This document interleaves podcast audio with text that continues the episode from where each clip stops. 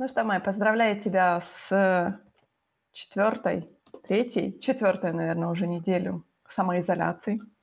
По-моему, у меня это уже была пятая, уже шестая пошла. Окей. Yep. То есть уже получается полтора месяца, грубо говоря. Да.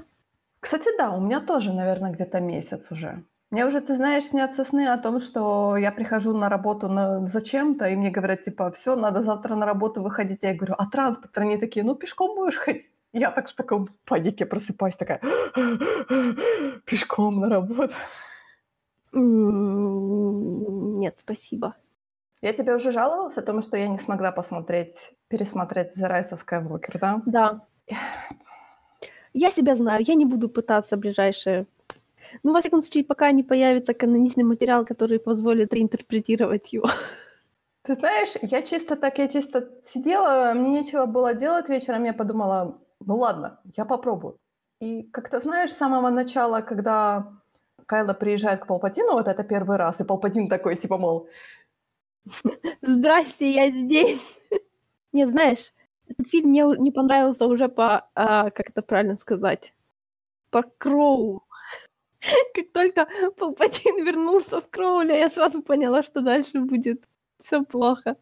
Нет, просто знаешь, что такая мотивация, получается, была нам как бы во втором фильме показали о том, что вообще-то Кайло Рен, он не стремится к власти. Ну, по сути-то. Ну, хотя нет, подожди. Я растерялась. я растерялась после того, как я прочитала комиксы про Бена Соло слэш Кайла Рена, я теперь растерялась, потому что ему Ему Палпатин-то предлагал абсолютную власть, а я так подумала, а, а нафига она вообще Кайла Рену? Вроде как никогда не хотел абсолютной власти. Или может, Нет, я ну, знаешь, путаю? если бы он чего-то хотел, чтобы, ну, знаешь, чего-то получить и для этого получить эту самую власть, ну, знаешь, просто как метод достижения. Мне так показалось еще в конце восьмого эпизода, что такое угу. может быть. Но, слушай, ну, это даже обсуждать не надо. Ну, там нечего обсуждать. Там никто ни о чем не думал. Никто не думал там. Тут как-то все так не, неправильно, то есть как бы... То есть, понимаешь, у Кайлорена не было заинтересованности, когда Палпатин ему такой, типа, мол, власть, а потом так говорит, а, хочешь, я тебе расскажу оригин вот этой девушки-джедая? Кайлорен такой, ну, да, конечно, хорошо. вот это меня заинтересовало. Знаешь, я, я уверена, что я бы минут за 15 придумала лучше. Вот, вот я, я тебе гарантирую. знаешь, сложно на самом деле сказать об этом, потому что сейчас... Мне, например, не очень нравится, как сейчас все типа возмущаются о том, что почему это фанатам не понравился The Rise of Skywalker, там, знаешь, так, эдитинг, э, эдиторы, которые говорят, типа, мол, ну мы же такой классный фильм сделали, смонтировали, как это так вам не понравилось, там, Дейзи Ридли тоже говорит, ну что это такое, типа, фанатам не понравилось.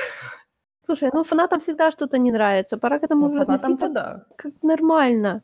Ну, ну, народ, я знаю, вот, что Крис Террио постоянно дает какие-то, это сценарист э, девятой части, он mm, постоянно там был сценарист? О, Окей. Увы. увы, он там был. Это не очень заметно.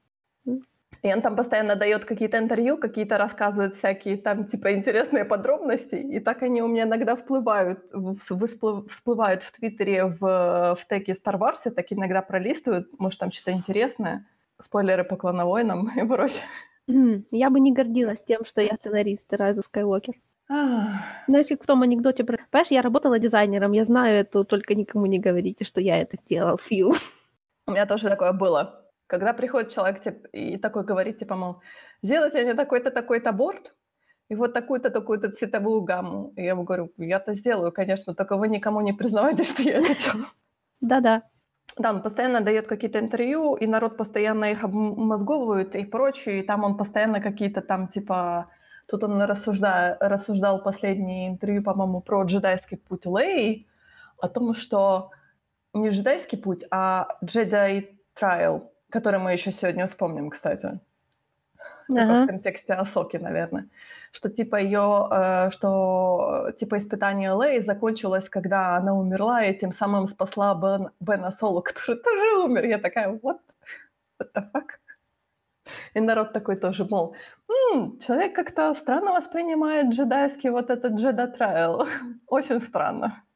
Это я помню, недавно было у меня в какой-то... Недавно, может, это месяц назад. Знаешь, последние вот полтора месяца у меня они как-то прям очень быстро прошли. Я уже потерялась в них немножко. В общем, кто-то когда-то ретвитил, типа, какой-то комментарий, типа, а вы знаете, что Ситский флот в начале девятого эпизода, а там что-то, что-то. И суть ретвита была в том, что репостили чей-то ответ на этот твит, типа, блин, да откуда же нам было знать, вы же нам этого не рассказывали. Как говорится, I felt that. Просто в своих костях. Да, да, да. Мы уже говорили о том, что этот фильм пострадал тем, что он слишком, в нем слишком много воды там, где не нужно. Если бы этот фильм был супом, то он был бы очень прозрачным. Знаешь, они, они, я не знаю как, он слишком, он слишком марвеловский, я бы сказала. Знаешь, я уже много лет не смотрю марвеловские фильмы, но когда кто-то их а, упоминает в подобном ключе из серии, ну, на дурачков не обижаются, то я все равно по привычке становится обидно, патриотично. Это не, это, это не лечится. Я посмотрела последний спайдерменовский фильм, как же он назывался? Far From Home, по-моему. У меня много мнений, и все плохие. Я знаю.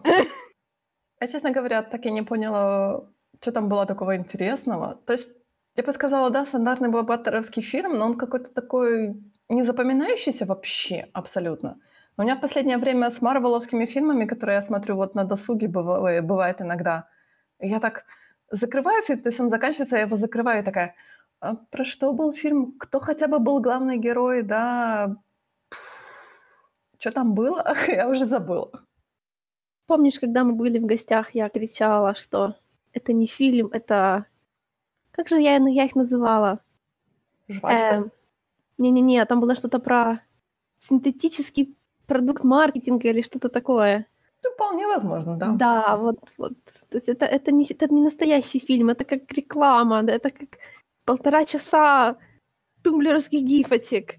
Потому что ты знаешь, на Тумблере эти все фильмы, они очень красиво смотрятся, знаешь, как бы отдельными эти сцены нарезаны на гифочки, и ты так смотришь, так думаешь, ой, наверное, это классный фильм. А потом ты начинаешь смотреть, и ты думаешь, а что это? Это какое-то сборище клипов, не связанное между собой. Что тут вообще происходит? Кто эти все люди?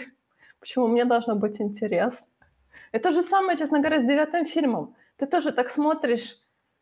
А, почему они так много разговаривают не по теме? И эти Зачем? люди удивляются, почему Джокер так много собрал. Ну, знаете, потому что там хотя бы кто-то что-то пытался сказать. Like, у кого-то было хотя бы одно мнение при съемке. Ну, вот. Знаешь, это прям уже такой какой-то минимум, который никто не пытается исполнить. Так странно. Ты, кстати, же посмотрела, по-моему, Birds of Prey, правда? Нет. Потому что ты говорила... Нет, еще не успела? Nope. Я думаю об этом фильме, я думаю, Ты знаешь, я тоже так думала, но он оказался интересным. мы посмотрим. I know, I know, I know. Но он, честно говоря, кардинально отличается от э, Suicide Squad, я бы сказала. Потому что там даже как бы характер Харли так немного... Даже не немного, он как-то другой. Может, он там есть? А, я не знаю, я не сертифицированный Или ты не стала бы заходить так далеко в свои оценки?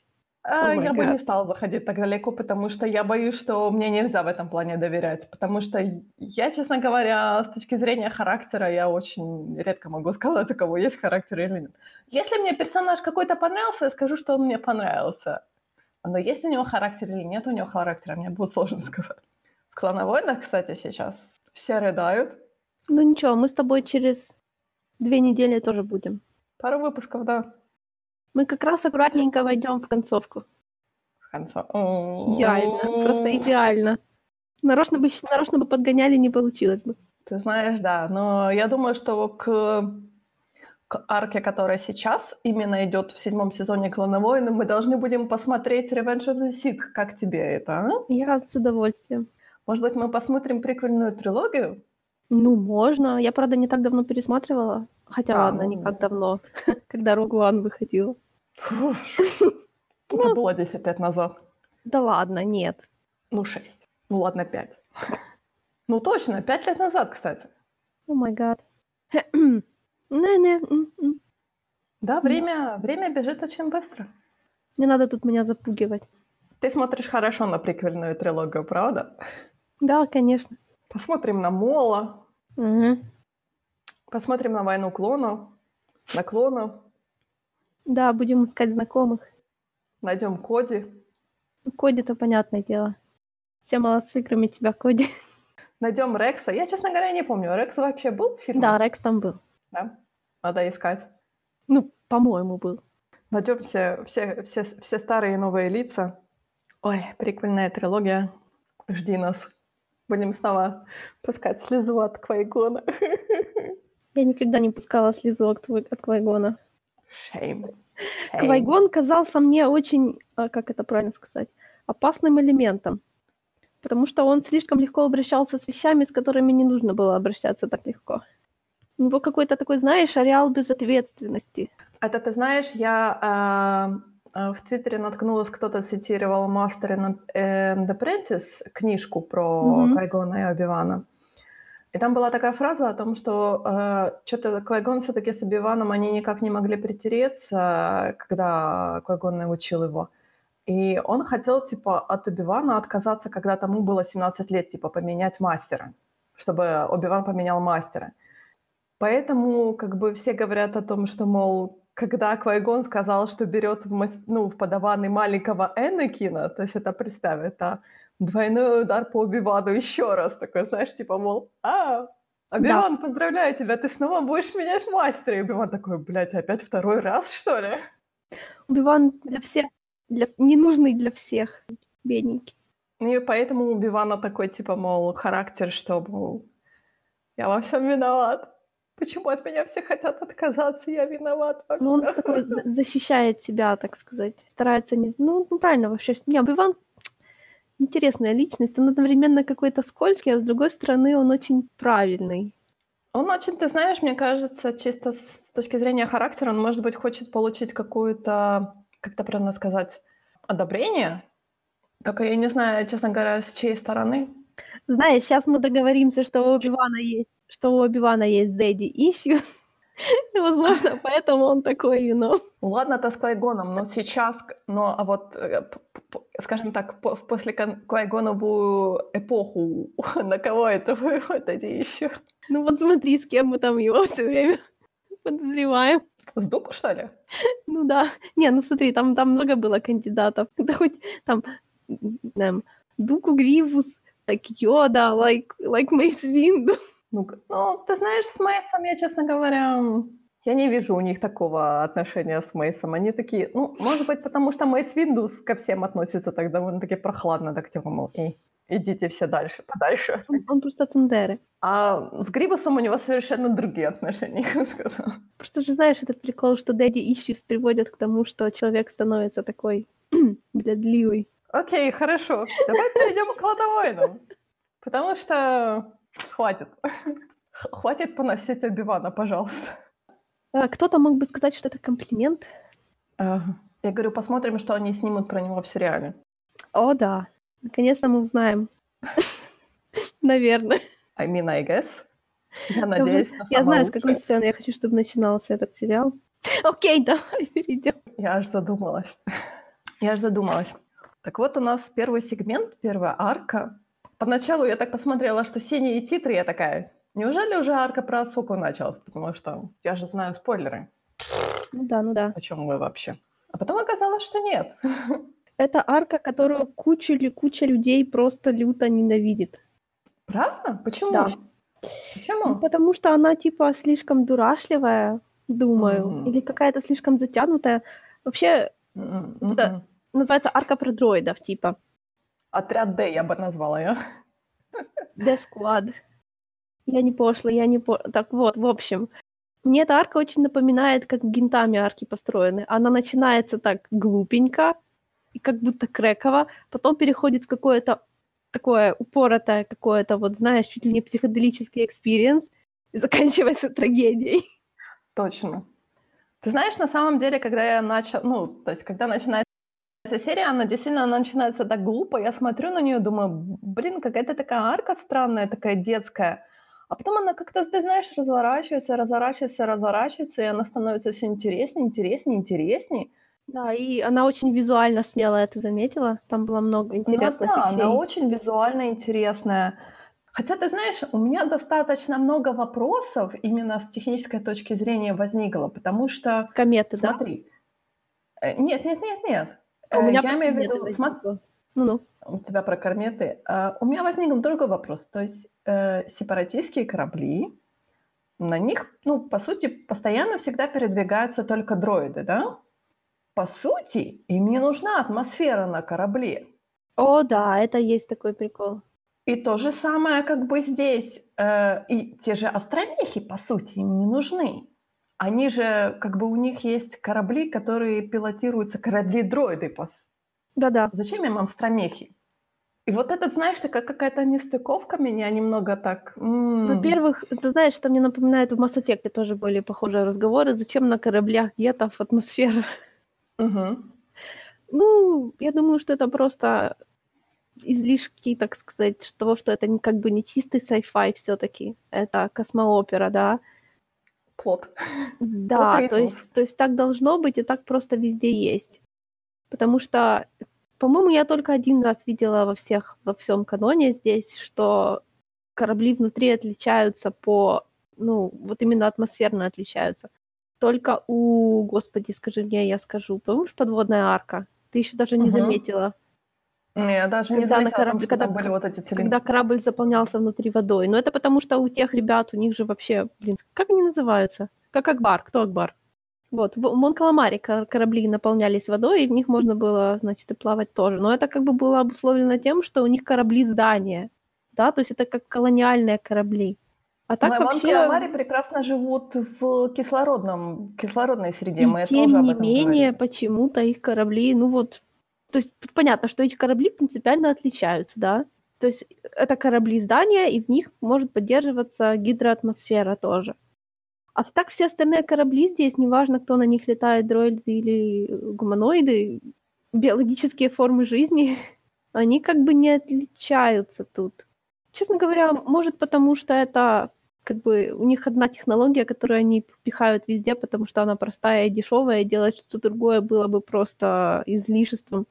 Мне кажется, ты знаешь, тут еще такая, может быть, такое миростроение о том, что по умолчанию все они дышат кислородом, а те, кто не дышит кислородом, имеют на себе маски, как вот тот ну, же типа того, да.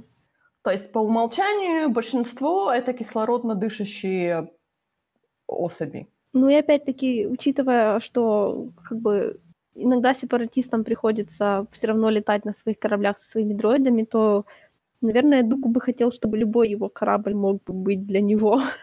На самом деле, представь, какое расточительство. То есть, если, если смотреть с точки зрения... Не свое не жалко. Не, я понимаю.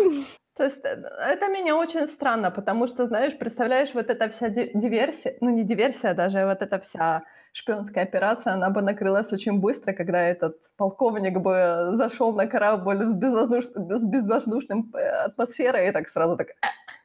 Да ладно, он бы просто в скафандре ходил все это время, в шлеме и все. Ну, может быть, да. Сидел бы в дроиде постоянно. Ну да, типа того. А вот меня удивило, что они были в гиперпространстве, и прямо в гиперпространстве им помешали кометы.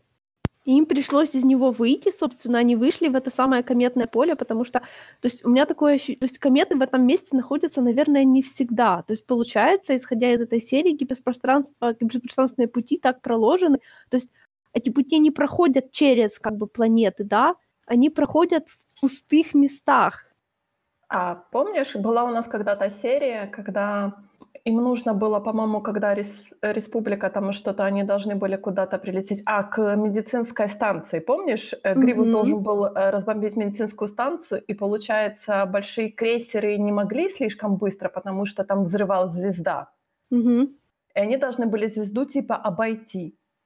А маленькие корабли, э, помнишь же, Энакин с Асокой со своей командой, они там отпочковались и сказали, что мы попробуем пройти на, ну, на, на, напрямую. Да, там, по-моему, еще сколько людей потеряла. Да, и, и там же крейсеры, я-то думала, ну, у вас же гиперпространство, вы, получается, можете как бы через звезду. Не, нифига, они должны были именно обойти вот эту взрывающуюся звезду, то есть сделать обход и только mm-hmm. тогда прийти на медицинскую станцию. То есть Это я поняла о том, что гиперпространство просто они, получается, имеют путь, который просто складируется, то есть такая гармошечка. Но им все равно нужно этот путь пройти насквозь. И знаешь, у меня иногда такое ощущение, что это может быть даже не, ну, не эффект черновика, то есть это не, это как бы такие, эм, такое супер быстрое течение, которое существует и в которое можно попасть. А так оно точно так же, как Гольфстрим, не проходит через континент, ну, потому что континент у тебя это твердая материя. То есть они не могут да. пройти через твердую материю. То есть да, гиперпространство не, не проложено через твердую материю. Угу. Потому что с физической точки зрения ты не можешь его пройти насквозь. Это и у тебя должно быть именно пустое пространство. То есть я помню, э, я помню, где-то читала о том, что действительно теоретическая вот эта составляющая гиперпространства, о том, что просто берется вот такая, грубо говоря, длинная лента бумажная, Угу. И она просто вот так гармошечкой складируется, и у тебя получается гармошечка такая, ну, тоненькая. Но вот это пространство, то есть ты можешь иголку продеть через всю ленту длинную, либо ты можешь продеть иголку через одну, через вот эту тоненькую гармошечку, которая у тебя сложилась, эта лента. Вот это гиперпространство. Угу. Но если у тебя что-то будет посередине, то, естественно, твоя, твоя иголка, она застрянет там в, этом, в этой твердой материи. Опасно, опасно. А, никто не говорил, что... А еще, я еще всегда думала, типа, зачем они вообще у руля сидят, когда гиперпространство?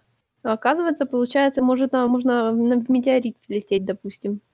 Можно, да. Прям в нем. Еще и на скорости, небось, какой-нибудь супер-пупер. Ну, мне кажется, у нее же должна быть какая-то система оповещения, например, о том, что... Ну, тогда она же прям в этой серии была.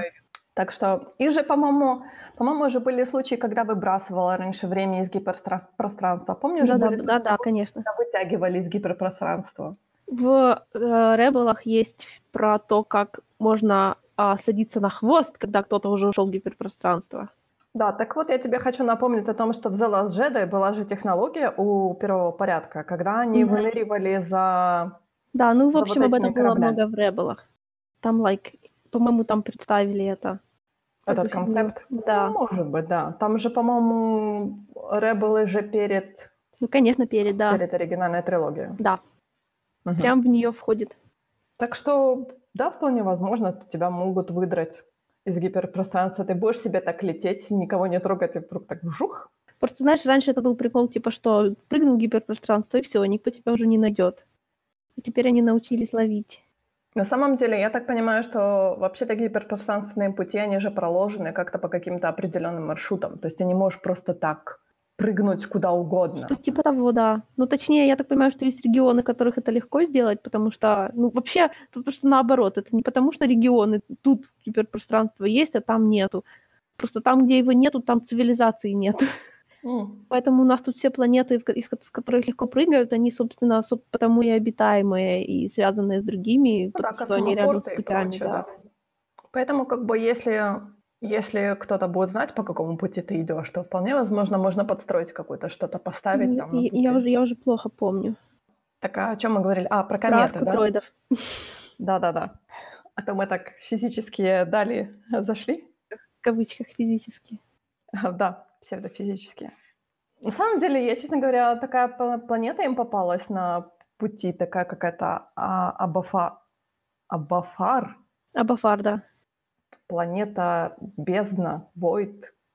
Ну, тут шахтерский, шахтерская планета просто.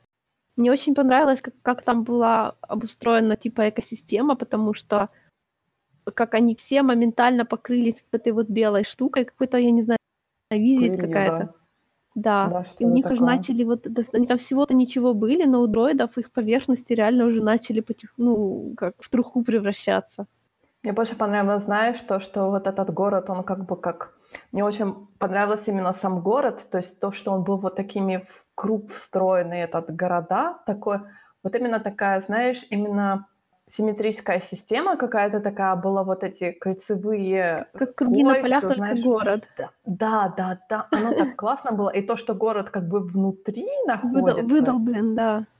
Да, не знаю, внутри известняка или что-то там такое. То есть поначалу, когда ты смотришь серию, то у тебя возникает ассоциация вот именно, знаешь, такое ощущение, что они попали в какой-то ад. В том плане, mm-hmm. что, знаешь, оно бесконечное абсолютно. Нету солнца, нету ничего. Да, это просто... оранжевое небо. Да, оно такое бесконечное. Это вот этот экзистенциальный кризис полковника был очень к месту, мне кажется. Но там же по факту должен быть смог. Точнее, не смог, это такая пыль, потому что там вообще, наверное, ну, на каждом сантиметре квадратного воздуха какое-то количество этого белого непонятно чего. Но видишь, так странно, по сути, там, там наверное, а, создается парниковый эффект, то есть там, а там не видно солнце, но там именно такая какая-то, знаешь, закрытая атмосфера. Вот это именно потому, что полковник же говорил, что слишком жарко, но mm-hmm. солнца нет. То есть именно какой-то такой, получается, парниковый эффект создается, то есть какой-то такой, не знаю, известняковый щит есть у этой планеты. Ну, просто так много частиц в воздухе, там должна быть видимость не очень, такая обманчиво далекая, потому что кажется, что там ничего нет, на самом деле оно как бы есть, просто там такой воздух с этими частичками пыльный, и оно реально кажется бесконечным. Да, но все равно такая планета довольно-таки странная. И вот именно когда они нашли второй разбившийся корабль. Ага, и что такое... бывает с теми, кто никуда не ходит? Ха-ха-ха. Это было так странно, как-то вот именно, знаешь, такое мистическая немного была серия. Потом она, конечно, пошла в нормальную коле, но вот именно вот эта вся именно планета, она вот, ну, создавалось такое, знаешь, именно мистическое впечатление, что действительно может быть, ну, как-то действительно как бы дроиды, они не органические существа, у них нету как такового а, понятия ада и рая. То есть, понятное дело, что сразу это отметается, но все равно, ну, знаешь, такое... На них не было, знаешь, на них ничего там психически не действовало. Полковник такой, типа, мол, может быть, я умер, и все это мне кажется. Не, чувак, жизнь гораздо хуже. Да, но потом все, как бы они нашли этот город шахтерский, да, этот такой, знаешь, мне понравилось, как R2-D2 такой, типа, мол, Татуин. Татуин 2.0. И этот пит-дроид такой, типа, да, не хочу я никогда попасть на Татуин. Да, если он похож на это место, то я не хочу туда. Никто туда не хочет. У меня сразу возник вопрос, а кто же хозяин этого бедного pit-дроида? Вок? Его Вок звали или Вок? Не помню. Я, как ты знаешь, я немного просмотрела. Я только поняла, что QT Аялы и, понятное дело, R2 Чей. И BZ. BZ еще был. Знаешь, у меня какая-то какое-то странное... Кто-то из них, кстати, этих дроидов был этого самого, этого старого джедая, у которого Сока проходила практику. О, ага, я Сенубе, мастер Сенубе. Да, да, да. Я вот попыталась найти, у меня что-то такое вертелось, как будто Кьюти, она была на ком-то основана, то есть, типа, то ли чей-то ребенок ее нарисовал, и они потом ее вставили, или что-то такое. Но мне ну, очень нравится, знаешь, такие созвучные имена, типа Кью, Кьюти. Кьюти, да. Кьюти, Бизи. Может, у нас R2-D2 такая. R2-D2. Арту он. R. Ну, все равно. Ну и потом мы познакомились с Грегором. Да, действительно, так странно было очень, когда вышел клон, и я так, «А, клон? И полковник тоже так, «А, клон? Ты тут на задании, правда, клон? Я так, не похоже. Но я, честно говоря, это была та серия, я надеялась, что все-таки у нас будет хорошая серия. А это, оказывается, была та серия, за которую я возненавидела клоновойны. Нет, ну, я тебе просто... Ты, наверное, не проспойлерена. Грегор я жив. я пошла почитала. Да, молодец. Но Грегор жив. Я возненавидела клоновойны еще раз, когда я прочитала спойлеры. Почему? Ну, точнее, он пока жив. Я почитала спойлеры по Ребелам, да. просто немного не в себе. Да, я, я говорю, я, я возненавидела клоновойны второй раз. И Ребелы тоже заодно. Не, ну Ребелы вообще, они... Знаешь, клоновойны, они как-то, они убивали много персонажей таких временных. Вот, ну, которые сами вели, сами убили, а вот Ребелы... Ну, ты знаешь, на самом деле, когда ты видишь Грегора, ты понимаешь, что это будет персонаж расходный материал, потому что э, у дроида варка не закончена, и добавлять еще одного персонажа, как бы по сценарной задумке, это очень ну, неправильно. Ну, типа того, Но да. ты до самого конца, ты сидишь и надеешься. Да, что... меня в свое время очень расстроило это. Я тоже, ты знаешь, Потом я такие Я сидела такая, я знала, что так будет, но все равно это разбивает мне сердце. Причем там так обидно, потому что этот полковник Гаскон, он был такой... Не, не стоил он того, в общем, чтобы за него умирал такой классный Грегор. Я так и не поняла, вы могли, вы могли подождать, вы могли подлететь и забрать его. Равно. Не знаю, Грегор был так что-то... Он, по-моему, был уже, уже там не в себе немножко. Он так хотел самоубиться. Э, Я говорю, это, это с ним останется. Потому что это чувак, который пошел потом в э, Ребелах на задание в, в майке. Без доспехов. Его убили. Лайк, смотришь на него и думаешь, чувак... Ну, он просто уже... У него реально с головой не все в порядке с тех пор стало. Ну, представь себе, он пережил все-таки аварию, амнезия у него была, он долго не мог вспомнить, кто он, он работал мойщиком посуды. Да, у интересного человека жизнь. Начнем с того, что он клон. Да. Потом еще все это. Плюс не забывайте всякие чипирования, которые были в них встроены. Это мы не должны, зап- мы не должны забывать о том, что они все-таки не, не как бы не, они как бы частично киборги все-таки. Но Но Но... Нет, Но- это, это, так, это, это не считается. Мне понравилось, как Гаскон сказал, назвал эту планету а, подмышками Outer Rim. это ты мне напомнила. Это знаешь, есть такая звезда, которая называется Бетельгейзе, А, да-да. и она же тоже типа подмышка там Мгм. какого-то гиганта называется. Вообще такая, таки- г- глубокий такой референс. А, Ну, да, мне кажется, это может быть не связано, референс я просто вспомнила. О том, что, знаешь, такое красивое название Бетельгейзе, а как оно расшифровывается, это так... Почему?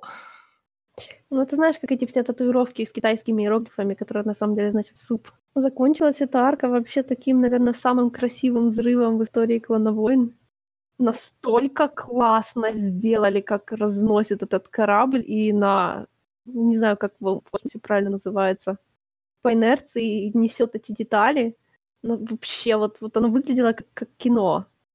Чуть не убили, короче, знаешь, там же была эта конференция, на которой Таркин, Юла Рен и почему-то Энакин с Оби-Ван. Я тяжело вздохнула. А ведь все могло так быстро сказала, что пока пусть живут. Потом Энакину придется ходить на эти встречи и душить там. Вот скажи мне, пожалуйста, чем тогда Палпатин думал, какой головой? О том, чтобы уничтожить всех своих генералов будущих? Я думаю, что Палпатину, в общем-то, не, так не важно. Хотя, да, Таркина, Таркина странно. Ну, может, ну, знаешь, может, может, этот корабль... Может, этот корабль был, как это, э, он не знал про... Хотя нет, Палпатин все знает. Палпатину плохие бояре не донесли, да? Не, не, не. Ну, ему, наверное, было прикольно. А, хай все сдохнут, да. Я новых Ну, наберу. ладно, новых найдем. Но Таркин как-нибудь сбежит, он та еще крыс. Тем временем Мол грабил банк. Подожди, Ну подожди ладно, про Мола. Хорошо, я хочу увидеть про Мола. У нас там кроличек появился снова. А, да-да. леп- лепдроид. Банни.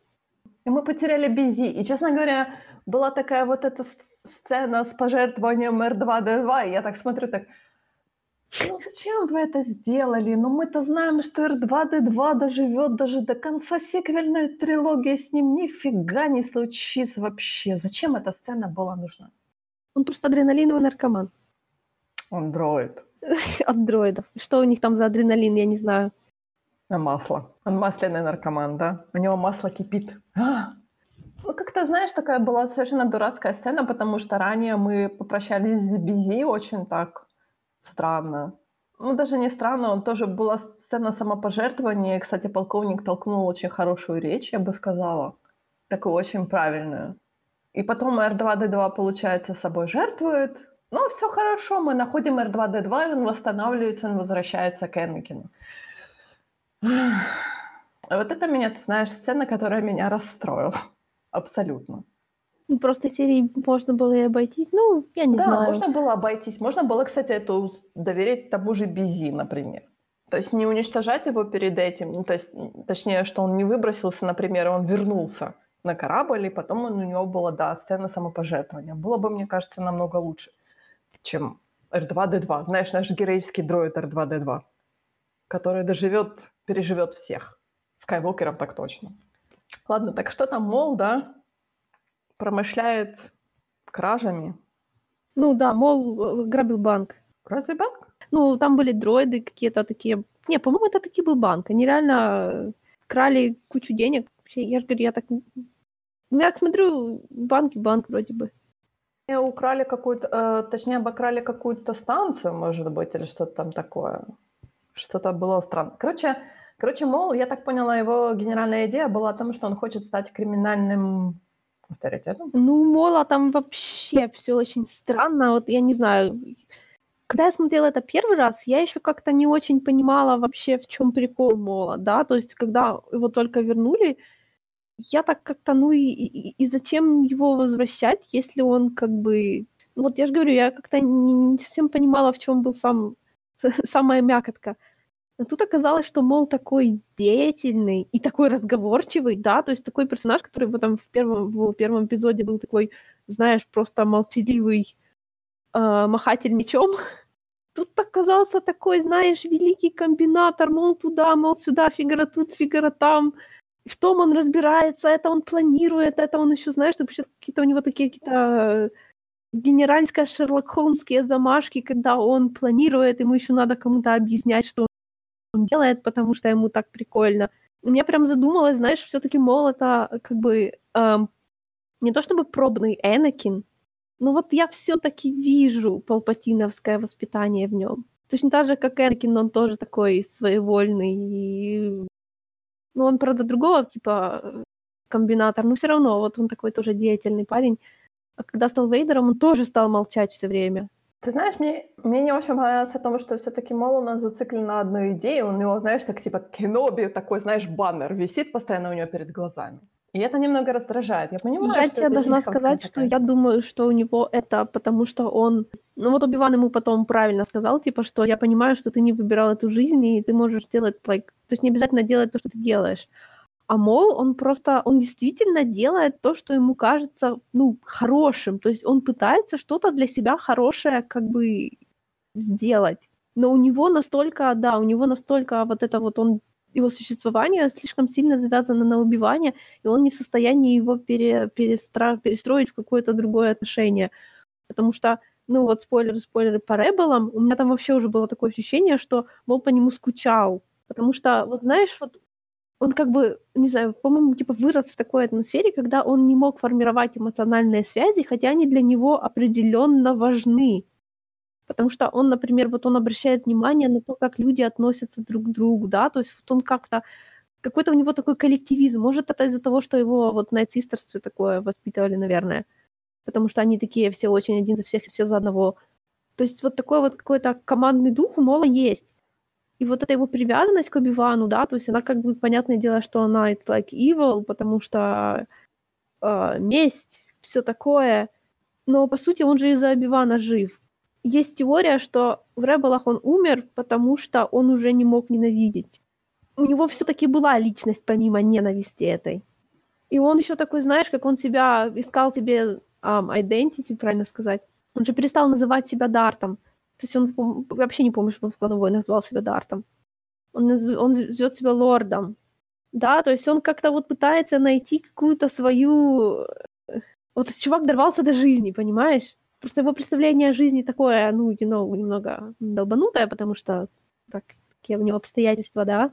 Ну вот, вот слушай, чем больше я смотрю на Мола, тем больше вот в нем как-то так он как-то оживал, пока он не встретился с Палпатином снова. Ты знаешь, мне не очень понравилось то, что он, он, честно говоря, очень подражал Палпатину, когда он с э, Саважем вот разговаривал а, то Саваш к нему, понятное дело, знаешь, типа брат и всякое такое, вот как со своим братом он получается, mm-hmm. он такой, знаешь, более такие мягкие отношения. Мол же, вот именно, он именно подражал Палпатину, что ты будешь моим учеником, я буду тебя учить. Да, потому что у нас тут за рулов ту, Да, да, да. То есть мне не понравилось, вот это именно было подражение Палпатину. И потом, это я уже забегаю наперед, и потом, mm-hmm. когда Палпатин приехал, и, и мол такой, типа, мол, «А, мастер, забери меня, мне это очень не понравилось, потому что ты только что выстрелил целую империю, ты сделал себя самодостаточным, и потом ты все это отринул и сказал, типа, бросился, бухнулся в ноги Палпатину и сказал, пожалуйста, мастер, возьми меня обратно. Но это, знаешь, это потому что, потому что он такой же, как и, блин, как и Дарт Вейдер был. Потому что Палпатин, он умеет, он, он заставляет, то есть он становится единственным, что у тебя остается от, от, от, от ну, у тебя больше ничего нет, кроме него, типа. Какой-то такой love-hate к нему его ученики ощущают. Это ужасно, ты знаешь, это да, ужасно. это, это ужасно, это очень тяжело. Да, это, да. ну вот, вот Мол, он, ну, вот мне нравится какой... Мне нравится, что Мол один из такой линейки. Он вот Таркин, Энакин, Мол, вот они все такие, как бы братья по несчастью. Вот именно нам показывали на протяжении нескольких трех серий, показывали о том, что он такой крутой, он самодостаточный, он выстроил эту империю, и потом все это обратно разрушилось, и он опять под каблуком у Палпатина. Это было ужасно на самом Мгм. деле. Конечно. С точки зрения вот именно характера персонажа, это для меня было просто как, зачем? Знаешь, тут такая штука о том, что я все-таки э, склоняюсь к тому, что Мол недостаточно сильный для того, чтобы победить того же Палпатина, даже того Ну, же конечно. наверное. Ну да. И в этом-то и большая проблема может быть, потому что все говорят о том, что о, Мол-то победил Квайгона, но, но потом Оби-Ван же его победил. И то все, все склоняются к тому, что Оби-Ван случайно его победил. Но мне кажется, ты знаешь, что все-таки это, может быть, было пиком карьеры э, Мола. Мол, это такие же репрессированные эмоции. Мол, тоже весь на чувствах, и он пытается их, эти чувства с помощью, like, знаешь, Дарксайдова из них что-то сделать, хотя, ну, не это здорово его чувствам, понимаешь? Он просто плюет в протянутую ему руку. Ну да, у Мола... Мне вот не нравится то, что, знаешь, как бы он не... Он не пошел дальше. Он уперся в стенку, он остановился просто в своем развитии. Как бы все эти криминальные синдикаты просто здорово и круто, но все-таки он, знаешь, он как бы все. Потому что он ситх все-таки, к сожалению. Да, вот это его повернутость на месте, получается, он до сих до, ну, то есть он до конца самого был этим ситхом. То есть если, если у нас есть, вот есть, например, Вентрес, которая отставила свою месть, Ну да, ну потому что Вентрес у нее были, у нее же не с младенчества воспитывали, понимаешь, эти люди. А Мол это все равно, что если Палпатин взял Энакина, которому было сколько там, 10 лет, 9, и прям с 9 лет вот это вот начал. Хотя там серия такая красивая была все-таки, вот эти вот моловские все страдашки, настолько вот ими прям картинка упивается, вот просто такое все роскошное. Но ты видишь, тут какая ситуация, потому что даже э, Убиван против Мола и против Опресса, э, того, же, того же Саважа, а, он как бы выдержал. Ну да, Он, может быть, бы и проиграл, если бы они подавили его дальше, но он все-таки он вышел победителем в этой битве. Ну да. И те же даже пираты Хонды э, и Хонда сам потеснили этих двух ситхов, которые считали, что они всемогущие. Ну, потому что, знаешь, я вот я, блин, смотрю на них и все равно, понимаешь, это такие, ну, это дети. Это абсолютно эмоционально незрелые люди, у которых, которых, вот понимаешь, вот это вот прикол этой темной стороны, вот этот вот, знаешь, такие до, до- до идиотизма доходящие амбиции, да. То есть это все настолько признаки недо- недостаточно развитых мозгов. Я, конечно, никого не хочу обидеть, но, like, знаешь, максим- максимализм ситхов, понимаешь, вот такой вот болезненный. Они все упираются в свои хотелки и начинают вокруг них бегать. Это как бы не дает им развиваться. Послушай, все прикол связан с тем, что они, да, они не могут стать форс-гоустами, потому что они останавливаются. Ты, кстати, заметила тут о том, что э, обычные люди считают, что если лайтсайбер, несмотря на какой цвет, то это джедай автоматически. Ну да. Все обижались, вс- вс- все, да. Обе стороны обижались. Да, красный лайтсайбер, джедаи. Все такие, «А, no, пожалуйста, нет. Мы тут стараемся. Я еще интересные вещи, которые я заметила в этой серии. За браки подпиливают рожки. Потому что когда э, Саваж нашел Мола, Мола были длинные рога. Теперь у Мола, Мола снова коротенькие. И в э, Aftermath трилогии там тоже об этом было, что там, ну, они, короче, отрастают. Ну, может, у них, знаешь, типа как у бобров. Это, Мешают. ну, они же ими ничего не делают, как бы.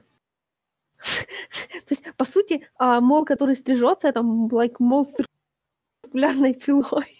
Может, они как у оленей отпадают, через некоторое время вырастает новое. Может быть. Типа, знаешь, сезонная линька. Да, вот это было бы еще прекрасно. Ну, знаешь, ну, одно другому не противоречит. Можно лайки стричь, в смысле подпиливать, и они опадают потом вообще прекрасно. А еще, когда Убиван отрубился вашу руку, и потом еще, когда, э, да, когда Палпатин проткнул Саважа, да, у них идет из ран зеленая вот эта вот магия, пар Мгм, зелененький. дым. Это все тоже ужасно интересно, потому что вот тут, допустим, мол, еще с этой магией, да, А вот когда Мола убьет Оби-Ван в Ребелах, у него там ничего не шло, я проверила. Ну, я так подозреваю, что на момент Ребелов Мэтт Талзин была уже мертва. Ну, I guess. Ну, просто знаешь, вот почему у них до сих пор идет? Наверное, потому что особенно, особенно в случае Саважа, да, потому что Саважа там вообще дым коромыслом был этот зеленый. Потому что он, он напитан этой ее магией. Может, у него вообще своих форс-способностей реально нету. То есть она, получается, вложила свою жизненную силу в, силу в Саважа? Возможно. И вот на Моле она сейчас тоже есть, потому что, ну как, ему пофиксили по факту голову. Угу. Он сейчас не ходит, не разговаривает с собой и все такое. А вот в Ребелах он уже опять будет ходить с собой, разговаривать и все такое, быть странным таким. Ну, он там как бы более-менее нормально, но все равно уже с приветом явно. Ну вот видишь, вот видишь, интересно, да, как, как все-таки магия Night Sisters работает. И, то есть, получается, они, может быть, выбирают мать из тех, кто более, более лучше общается с силой? Не знаю. Ну, у Мола, понятное дело, свои способности есть. А еще угу. Мол может, как Рэй, поднять целый шаттл. Да. Даже на бегу раненый, таща Саважа, все равно может. Но никто не говорил, что Мол слабый. Не-не-не, это я больше, знаешь, в сторону Рэй, которые прикали, что она слишком сильная, такое никто не делал до нее. Неправда. По-моему, поднять шаттл это не проблема для кого-то. Именно. Ну вот как она удерживала его от отлета. Ну, же, мол, это делал просто одной левой. Еще Хонда покатала Бивана на своем баке. Знаешь, Хонда просто все делает лучше. У меня тут есть комментарии типа Палпатин ху, мол против Хонда, вот это. Вообще по этой серии мне еще было так, я подумала, что, мол, он такой получился, как Голум, знаешь? Почему? Потому что он в результате был таки полезный. Потому что вот Палпатин сказал, мол, а не трогать, он еще послужит. И, по сути, Йода тоже сказал. Да. И они оба были, в общем-то, правы. Я говорю, концовка этой серии меня очень, очень, так знаешь, вызвала вопросы. Потому что, знаешь, Йода такой, типа, говорит, о, Биван, у тебя личный интерес, отставь его, пожалуйста. И Палпатин такой, типа, мол, э, у нас тут война. Вы за одним каким-то стихом гоняетесь. Да, то есть как-то, говорю, они, они, они оба были правы. Это, говорю, это реально такая голумская ситуация, когда что, что отличает нас от них? Почему Бильбо не убил Голума? Потому что жалость удержала его руку. И в результате они бы не победили в «Властелине колец», если бы они Голума убили сразу, ну, грубо говоря. Тут это было не в такой мере, но все равно что-то в этом есть. Ну, знаешь, э, ну, я понимаю Палпатина, но Йода, который должен видеть течение времени, то, что Дарт Моул создал вот эту криминальную империю, то есть он должен был это видеть, разве нет? Понимаешь, все неоднозначно. Существование Мола, конечно, плохо, но в результате тоже послужит добру. Вообще, сама суть Мола такая двойственная. Вот, вот этот вот вейдеровский прикол, что он же был главным бла-бла-бла суперзлом, а потом сам в результате убил Палпатина таким образом оправдав существование себя и доказав, что Биван правильно сделал, что не убил его. Это такой типичный э, старварзовский заворот. Но это то же самое, как мы в прошлый раз оби- э, обсуждали по поводу предназначения Вентрес, да? Да. Потому что Вентрес у тебя новая судьба. Вот 14 серия начинается со вступления «У одного видения может быть много интерпретаций». Oh. И, мол, продолжает свою создание своей империи, я бы сказала. Да, и Мол оглушительно, чудесно успешен. Да, Death Watch ему подвернулся очень в полезное время, я бы сказала. Меня в этой серии раздраж... ну как раздражали, потому что как только а, этот самый, как его звали, я уже забыла, как тебя звали, презренный. Визла? Да. Когда Привизла сказал, что мир уничтожает нашу identity, ух, тут я захотела ему вломить типа, чувак, твоя личность настолько слаба, что она не существует без войны. Get the fuck out. Вот именно вот это мандалорское, как это правильно сказать? Мандалорское самосознание о том, что мы велики, величайшие воины галактики, и тут нас заставляют чтить мир. Мы те, которые могут победить джедаев, и мы должны мирно существовать э, рядом с джедаями, да как это такое возможно? Почему мы не участвуем в той же войне клонов, например? Потому что Сатин же сказал, что все, мы нейтральная система. Мы не будем участвовать в войне. И вот это, наверное, привезло очень. А тем более он как э, э, держатель... Э, Дарт Сабера? Дарт Сабера, да, это его, наверное, он вообще типа, он, да вы что, Дарт Сабер, наш главный артефакт вообще всех мандалорцев, да вы, вы, вы должны все передо мной на коленях стоять и умолять меня вместе э, э, э, с Дарт Сабером в руке пойти войной на джедаев, примкнуть к сепаратистам и пойти войной на джедаев. А нет, тут такого нет. Сатин говорит, мы нейтральные, мы мирные, мы не будем в этом участвовать. И вот это, наверное, привезло очень выбешивало просто. Привезло ты отстой. Я говорю, что, что в Десвоче Бокатан делала, я до сих пор не могу понять. То есть, что ей не нравилось. Знаешь, просто там же так получилось, что э, ты или там, типа, или с нами, или против нас. Если Бокатан, не дай бог, считала, что Мандалору не нужно быть нейтральным, что им нужна армия, и что им нужно придерживаться своих хороших военных традиций, потому что они, like, знаешь, полезные в бою и все такое, то вполне возможно, что для Сатин было слишком радикально. И куда вот Бокатан было деваться.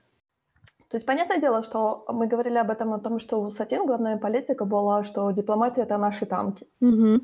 Вполне возможно, что да, действительно, Бокатан это не нравилось, потому что она считала, что мы должны иметь армию на всякий случай. А Сатин говорила, ну, понимаешь, это тут то же самое мы говорили о том, что Сатин тоже радикализировалась в том плане, что мир и только вот кол на голове чеши, мы должны быть мирными. У нас не должно быть армии, у нас не должно быть ничего. Это тоже плохо. Да. То есть тут нужно, нужно было найти вот этот, опять-таки, баланс, балансовую ситуацию о том, что мы не должны быть абсолютно мирными, и мы не должны быть абсолютно военизированы. Добро должно быть кулаками. Что-то должно быть вот именно посерединке. И понятное дело, что у нас тут радикализация пошла уже. Просто вот стоило то есть это, знаешь, это, вот это их пацифизм, это как ношение масок. Работает только если все наденут.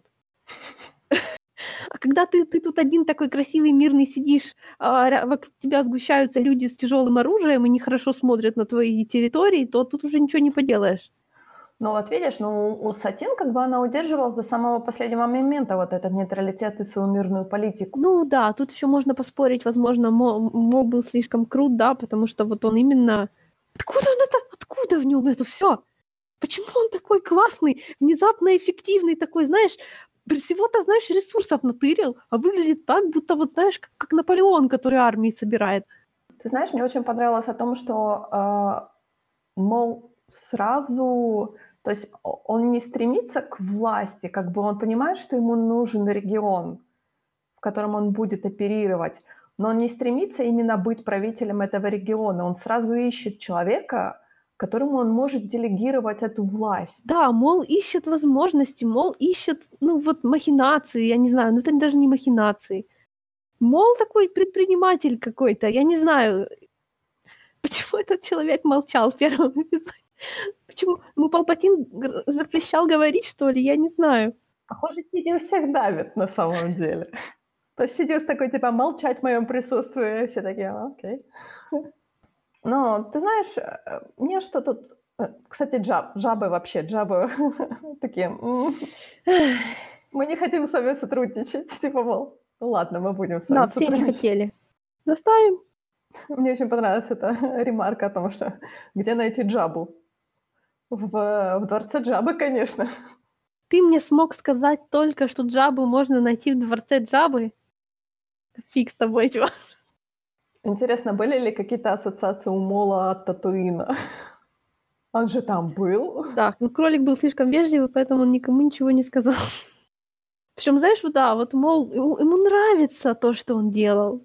Просто попал прям вот, знаешь, туда, куда всю жизнь мечтал попасть. Да, я буду тут, это значит, тут у меня так здорово, тут у меня так круто, тут у меня тут ресурсы, тут у меня тут армии, тут у меня тут вот то, тут у меня тут это. О, какой я классный, как все здорово. Да, но э, ну, мы до этого дойдем, да, в следующие моменты. Вот в тюрьме. Я Ученик, я желаю тур по этому заведению. На самом деле, ты знаешь, вся это план великий план провизла, то, что вы тут наделаете дело.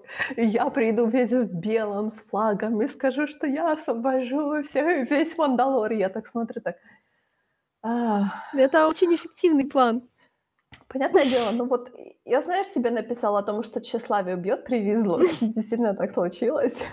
Потому что Привизло был слишком тщеславный, Ты видишь, с кем ты связался, привезла? Просто Нельзя вот таким людям такой доверять вообще. твердоголовый привезла и такой абсолютно пластичный, подстраивающийся под любую ситуацию и находящий выгоду во всем, мол. Эти, эти, эти диалоги. Здравствуй, здравствуй, Сатин. Что, хорошо сидим? А, ну что, Сатин, больше никого не осталось? Да, потому что вы всех убили. А кто же это тогда? Он, он, он такой же ужасный, как и вы. Да? Как отлично. Очень хорошо. Что нужно? Я еще, у меня еще такая ремарка написана, что революция именно имени, э, имени Визлы была очень короткой. Ну да, ну знаешь, это все опять-таки очень так Пришел, увидел, умер. исторически достоверно. Его, его использовали и убили, как только он перестал быть нужным. Ну, это да. Но на самом деле, мне кажется, он немного триггернул еще эту ситуацию. Да, конечно. Что, за правило? Кто убьет нашего предводителя, тот станет главным. Тот, кто установил это правило, никогда не удержит какой нормальный режим. Это мандалорцы. Ну, что ты хочешь? Ну, что ты хочешь? Видишь, они же, они же не пытались, например, убить Сатин. Ха-ха. Ты мне в Телеграме, кстати, писала, что, мол, с маленькими, с обычными ногами стал менее угрожающим. Знаешь, Да. мол, с короткими ногами стал таким обычным, маленьким таким. Знаешь, это сделало его только круче, потому что он реально стал таким немножко наполеоновским. Такой себе скромный чувачок. И вокруг него такая, знаешь, аж аура власти такой настоящей, а не какой-то самодурская. Вот просто такая, как это, знаешь, как, не знаю, комбинаторская система ниточек, за которые он дергает. В таких маленькие лучше смотрится. Ну, не знаю, мне кажется, он потерял очень много шарма без своих ног. А мне он так больше нравится. На вкус и цвет. Ну и что? И следующая, последняя серия в этой арке, она была, честно говоря, слишком плотной. Она была просто, я не знаю, как бы дали целую миску, не знаю, конфет, изюма, орехов и прочее, и сказали, вот тебе надо за две минуты это все съесть. Прикол просто в том, что начиная с 16 серии, по-моему, в этом сериале просто все стабильно ужасно становится. Вот с этой серии, оно наконец-то мы начинаем как бы полностью понимать, что все это, а, что этот корабль идет ко дну. Потому что Корабль вот имени Клановоин или корабль? А, какой корабль ты имеешь вообще клановойны, как знаешь, как судьба республики. А, потому что просто берет за горло и больше не отпускает. Ну, во всяком случае, так было до выхода седьмого сезона. Там, я так понимаю, он начинается снова с такого. Хотя я не знаю, я не буду судить, пока не смотрела. сезон, седьмой сезон не начинается именно с такого момента. Это вот сейчас только начался такой момент. Ну, просто когда вот первый раз смотришь, тогда ну, по факту вот где-то же на этом все и заканчивалось, потому что мы уже близки к концу. И тут просто уже начинаются не, ужас без конца. И вот эта серия, она, да, она, она какая-то короткая, она какая-то, знаешь, такая не размазывала страдания. Она просто, просто тебе в лицо прямо жжет и пепелит. Э, Мне показалось, что из-за того, что было плотное, слишком пл- плотное были вот эти все события, оно как-то все потерялось. Даже как бы драматическая должна быть смерть Сатин. Вот в том-то и дело, что нет. Вот уже даже то, что смерть Сатины уже по сравнению с всем остальным кажется как совершенно таким, знаешь, ну уже как статистика, а не как нечто такое, на что мы можем прямо-таки обращать внимание. Может быть, но потом у нас идет опять-таки, у нас идет смерть Саважа, тоже такой, знаешь, Да. мол, щелчком Да. просто. А потом вот эта вся, получается, уже большая революция, кровопролитная революция на Мандалоре идет. И когда Бокатан, когда Убиван говорит, если сюда придет республика, они захватят Мандалор, и Бокатан говорит, пусть, пусть, пускай это будет. Пускай хотя бы тут какая-то власть будет, а никакого нейтралитета. То есть она уже, она уже, получается, сдается, она понимает, что ничего он- они не могут сделать своими силами, потому что они потеряли власть уже над Мандалором. Да, то есть уже не отдельные люди уже- ну уже все, уже мы не на той стадии, когда мы можем переживать о каких-то конкретных смертях. То есть она уже, она уже больше переживает о том, чтобы сепаратисты сюда не пришли. Она говорит, республика, пусть республика тут будет. Мгм. И просто потому что пришел Палпатин и просто, ну, одной левой все поставил. То есть, знаешь, до него была такая, тут война, там спасение, бла-бла-бла. Ну и потом приходит Палпатин, и понимаешь, насколько все то остальное было. Ни у кого нет никаких шансов здесь. Палпатин, конечно, знаешь, такой пришел очень, такой, знаешь, эм, собственническим. Ну, конечно. Я тебя породила, я тебя убью. Так наоборот же. Так, мол, ты еще, ты еще жив, мой ученик, да? Я сейчас сделаю тебе плохо. То есть и вот это, и вот это правило двух, которое Палпатина, ну вроде как у тебя уже не работает. Я понимаю, что официально у тебя Дуку всего лишь считается твоим учеником, но у Дуку там еще своих куча всякого. Или они для тебя не считаются? Ну, я думаю, что у Палпатина все, что может сработать, все должно оставаться. Но на самом деле он правило двух, конечно. Он, по-моему, конкретно веровал в это дело. Ну, ты же сама сказала, как Мол начинает его изображать. Да. И там сразу правило двух жестко, а все остальное, знаешь, типа, ну это такой лупхол, да, если Палпатин считает, что вот Палпатин верит в правило двух, поэтому если у вас тут больше, чем двое, значит, он вас вообще не считает за... Ситхо. Да, то есть вы для него расходный материал и будете убиты, как только ему станет это удобно. Ну вот понимаешь, тут было бы интересно, наверное, посмотреть на то, если бы Мол перестал, если бы Мол сказал, что все, я не хочу быть ситхом, ситхом, я хочу быть криминальным, криминальным, например, авторитетом, криминальной главой и все. То есть как бы на это отреагировал Палпатин? Да никак, убил бы его и все. Ну почему? Слушай, ну, так как Палпатин оставил его в живых, и мы знаем, что происходило в Соло, то по факту так и было. То есть он, он же, мы же, нам же не показали, чем закончился их разговор прям так. Мне, кстати, надо будет комикс почитать «Сын Датамира». Мне, мне уже, по-моему, уже пришло время, правда? Да, уже можно, по-моему. О чем я, да. То есть, наверное, он сказал, мол, продолжай все, что ты делаешь, like, пожалуйста, только... То есть существование Мола сейчас Палпатину выгодно. Он с ним подрался, понял, что, мол, ему не угрожает, унизил его морально.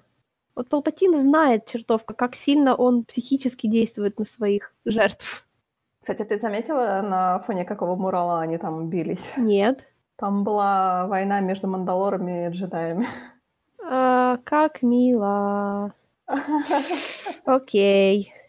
Там такая, знаешь, наскальная, наскальная мурал такой большой. Они вот именно бились, какой-то такой внутренний дворик был, и вот этот именно наскальный мурал такой. А я вот еще там думала, как же Палпатин воспитывал его, Мола. Потому что, смотри, когда, когда Мол начинал, начал говорить про политику юрисдикции, ну, like, вот зачем? Потому что вот когда Дуку пришел за Саважем, он попросил себе ассасина. Ты еще тоже говорила, что, наверное, когда пришли uh-huh. за, за Молом, тоже попросили ассасина. Это не ассасин. Зачем ему такое образование? Ну, может быть, Мол самообразовывался. Да, по ночам там, по ночам там сидел и книжечки читал. Может, может, действительно, да, ему было скучно от того, что... А может быть, Палпатин изначально как бы образовывал как э, Мола, я да, не знаю. Вот, вот это меня интересует. Если это он не сам по ночам почитывал, а Палпатин его реально учил, может, он пытался его как-то натаскать на что-то, я не может, знаю. Говорю, может, Мол был реально его первым кандидатом в Дарт и Вейдер, ну, грубо говоря. Ну, а потом, а потом он решил от него отказаться, он посчитал, что он слишком слабый. Во-первых, Убиван его раз, раз, разбил пополам. Получается, тут такая ситуация, как бы был подаваном Сидиуса, ну, типа да? Того, да? И Сидиус его отправил на мастера и на подавана. То есть, а мне кажется, расположение сил было неравным абсолютно. Возможно, там уже фактором был сам Энакин. Потому что, когда он узнал о том, что есть Энакин, то он, конечно, захотел себе избранного. И поэтому он сразу бросил Мола в расход? Ну, типа того, да. Ну, к тому же, знаешь, он отправил Мола прямо против, вот конкретно, не то, что против, ну да, против Энакина, по сути, уже. Если бы была на то воля силы, что Мол бы победил их всех, то это как бы одно, да, а так ему, получается, сила сказала, что моя воля, типа, этот мальчик, он, знаешь, мой любимчик. Знаешь, вот Палпатин, он же, вот, вот он реально, он, он верующий. И по Молу, кстати, тоже видно, что Мол тоже верит в силу, потому что он о ней так говорит, он и про баланс думает, и когда на Убивана смотрит, тоже ему рассказывает, как все это самое, как в тебе баланс или не баланс. Что-то у него еще такое было про про вот как он про силу разглагольствовал, причем даже не в отношении кого-то конкретного. Да, ну то тоже правило двух. То, что он его придерживается, для меня дико на самом деле. Но он вот свято верит в это правило Ну вот двух. он попытался его как-то перестроить под себя. Его, его правило двух, ему как бы было... То есть, наверное, ему это казалось таким, знаешь, ну, со смыслом, да, то есть удобно, когда есть ты, есть твой ученик, которому ты очень сильно доверяешь. Как вести себя с учеником? Ну, наверное, так, как вели себя со мной. Но вообще в целом вот он как бы думает про волю силы, да, то есть для него сила это не, знаешь, не крутая обилка, которую я знаю, нет, сила это прям ого, это духовность. То есть, когда он говорит про силу, у него, знаешь, глаза светятся. Вот, а, сила. И Палпатин же тоже в нее верил, ну так, конкретно. То есть то, то что Палпатин отправил Мола прямо против вот этих самых мастера джедая, то это, ну вот опять-таки, положился на силу, а потом смотрит, что получается. То есть Палпатин, он же как бы тоже, знаешь, вот как бы strong in the force, это получается, что ты как бы делаешь себя ее проводником, да. То есть Палпатин был настолько хорошо синхронизирован с темной стороной, что он тоже ей верил точно так же, как верят а, джедаи светлой. Позволял событиям случаться, а потом смотрел. То есть он влиял на вещи, которые вроде как бы мелочь, но которая большую картину делает. А в таких существенных вещах он, наверное, я не знаю, как ты думаешь, он like, гадал на каких-нибудь внутренностях или что-то подобное? Но мы же не знаем, например, какая приоритетная сила была Палпатина. Может быть, он тоже видел будущее? Возможно. Но опять-таки, вот прямо к этой серии же загал... А нет, не к этой. Это было к предыдущей. Э, мне кажется, что у ситхов тоже какие-то есть аналоги вот этих джедайских сил, так что... Ну да. То есть просто не надо забывать о том, насколько есть духовная и религиозная сторона у силы и у ее топовых пользователей. Потому что те схемы, которые Пупатин проворачивает, мне кажется, без, без поддержки, как бы без того, чтобы увидеть, как они развиваются в будущем, это очень сложно. Потому что он как тот паук, он сидит, он плетет вот эту паутину постоянно. Ну да, но вот он, он, он, он доверяет своей стороне. Мне, а мне все равно кажется то, что он все-таки, может быть, мол, опустил в расход. Я склоняюсь к этой теории. Ну я, ну, я понимаю, что по факту так и было, но вот тот, что, тот сам факт, что он, мол, он так легко рискнул, хотя явно на него было положено куча ресурсов, он ставит по-крупному и выигрывает. Я не знаю, в части Анакина, может быть, это действительно была какая-то более первая победа, знаешь, о том, что ему достался бракованный ученик, скажем так. Не в полной силе, а так, например, на, на 40%. Да, он был на 40% очень крут, но все равно 40%. Да, 40% Энакина — это слишком много.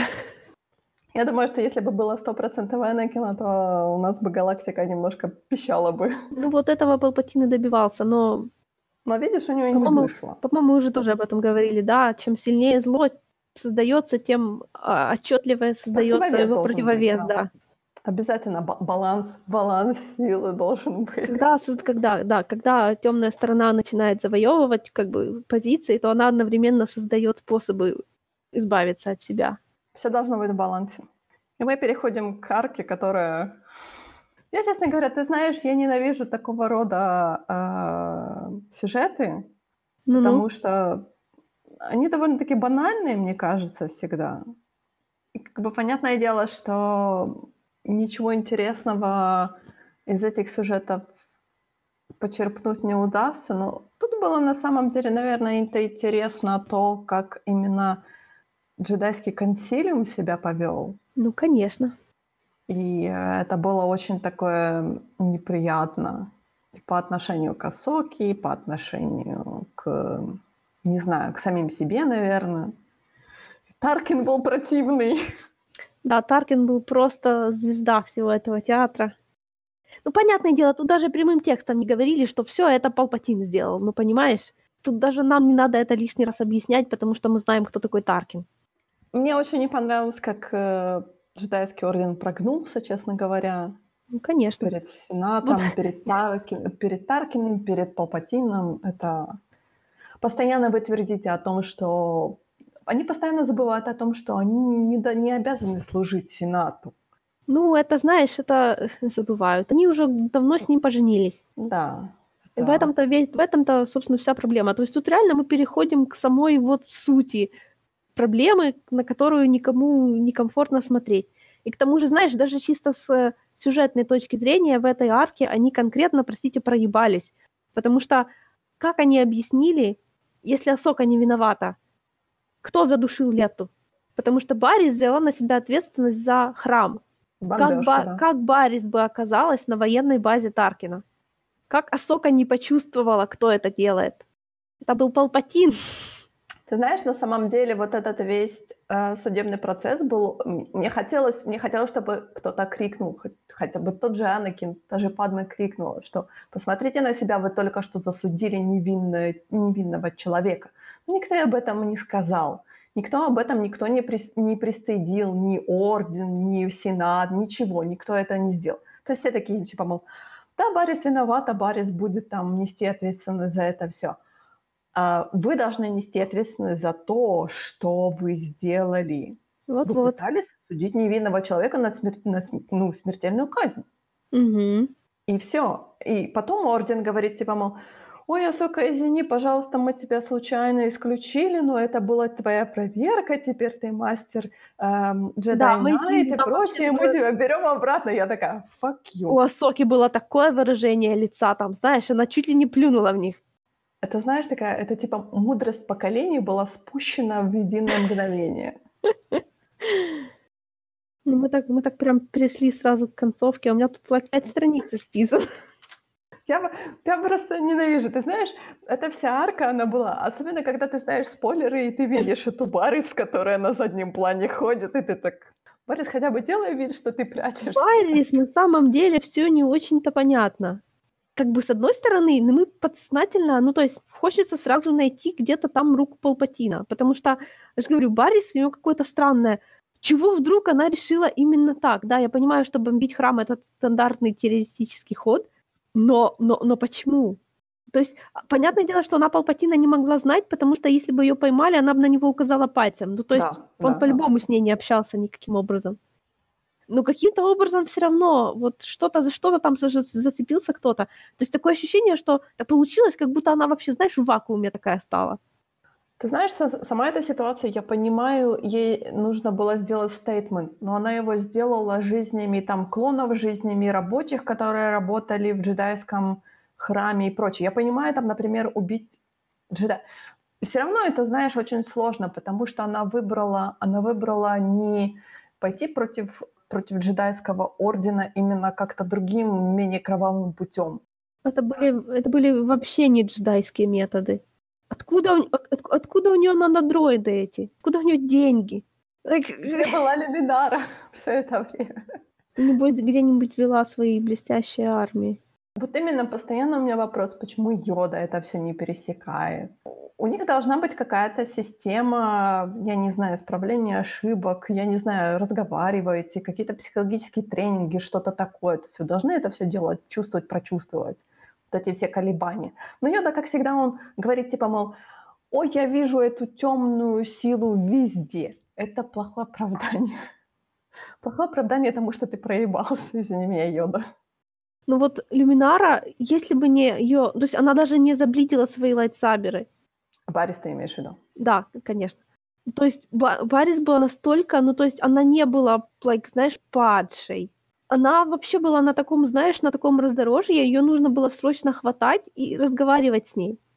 Ты знаешь, на самом деле вот эта вся ситуация о том, что она подставила Асоку, то есть как бы как тут... Я, я не вижу тут стейтмента о том, что э, подставив Асокой, она донесет эту мысль до джедайского ордена. Ну, тут не да. получилось такого. То вот есть если бы... честно говоря, в том-то и дело, вот, что... То есть этот весь план, этот Баррис только думала, что она делает какой-то стейтмент. На самом деле все это было исключительно для того, чтобы Энакина еще расшатать. И больше ни для чего. Это именно все было для того, чтобы подставить Асоку, тем самым причинить боль Энакину и еще сильнее внушить ему неверие в Орден. Ну и, понятное дело, политика, бла-бла-бла, чтобы народ тоже меньше верил, но они уже и так меньше верят, он уже давно над этим работает. Мне кажется, ты знаешь, что это еще такая ситуация, что, ну, как бы понятное дело, что Барис у нас была пешкой, но она сама это не прочувствовала. То есть, Вообще нет. Большая трещина в образовании джедайском.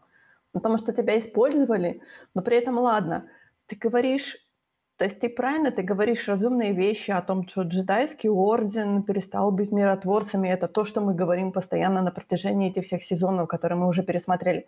Но при этом ты не донесла этого стейтмента. Хорошо, если ты хочешь быть террористом, ты должна как бы вывесить этот баннер и сказать, что вот я этим своим террористическим актом хотела донести вот этот вот, э, как это правильно сказать на русском?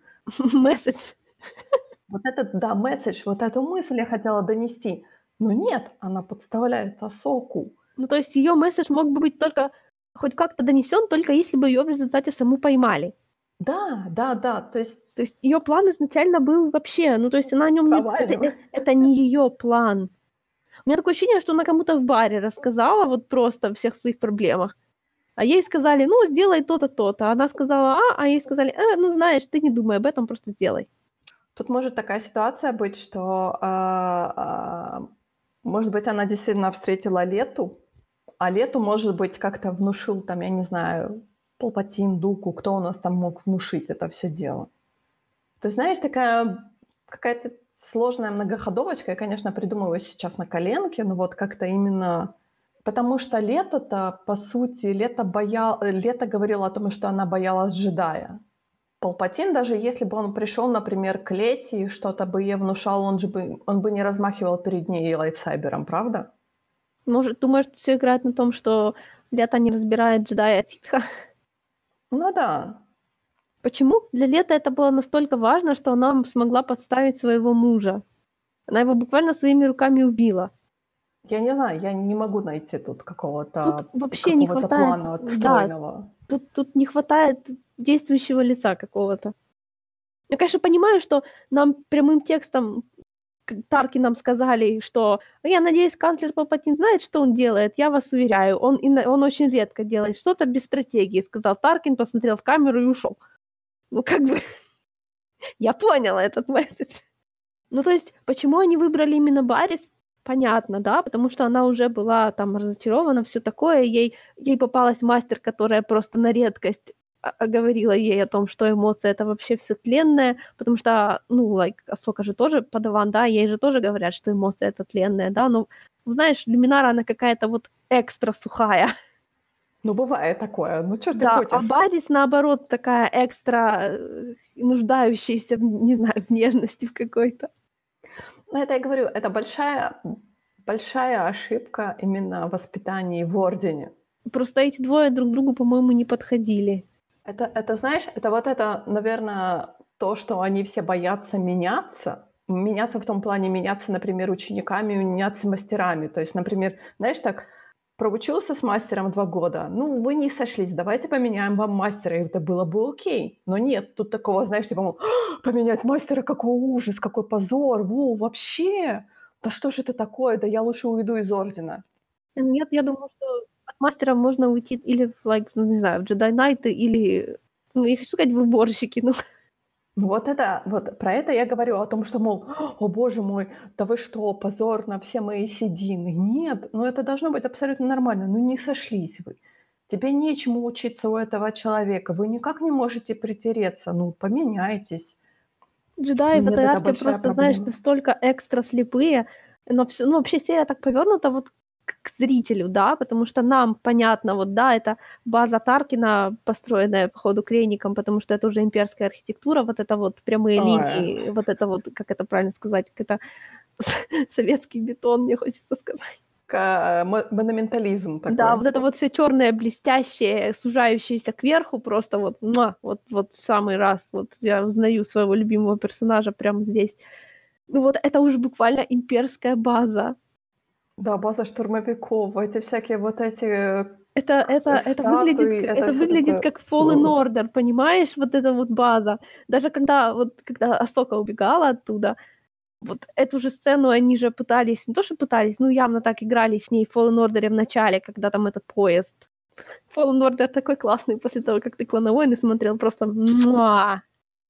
И Асока вот это со своим совершенно, знаешь, то есть вот реально человек выбирал между тем, что легко и правильно, потому что я Энакин все время говорил, вот, только да, только вернись ко мне, и все будет хорошо, а Асока нет.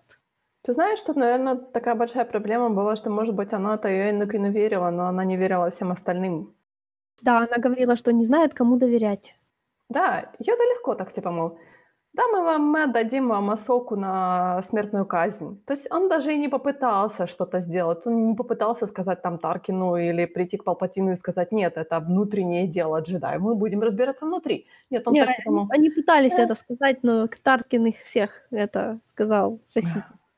Слушай, ну кто такой Таркин Я не послушали. с этим орденом? Я не понимаю. Вот идее, да. По идее, да.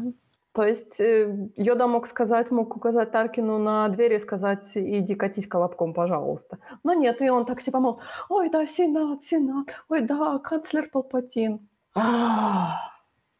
И даже вот этот, понимаешь, Мэйси... Мне очень понравилась вот эта сцена, в какой там была серии, сейчас скажу. В предпоследней серии, да, о том, что когда эм, Асока сбежала, и Мэйс Винду такой, типа, мол, ну да, Сока сбежала на нижние э, уровни Карусанта, надо ее искать. И он такой говорит, ну да, давай, Плакун, за ней иди, и Энакин. А потом он такой, мол, ой, Энакин, ты знаешь, это такое слишком личное. Я такая, мол, а у Плакуна это не личное, да?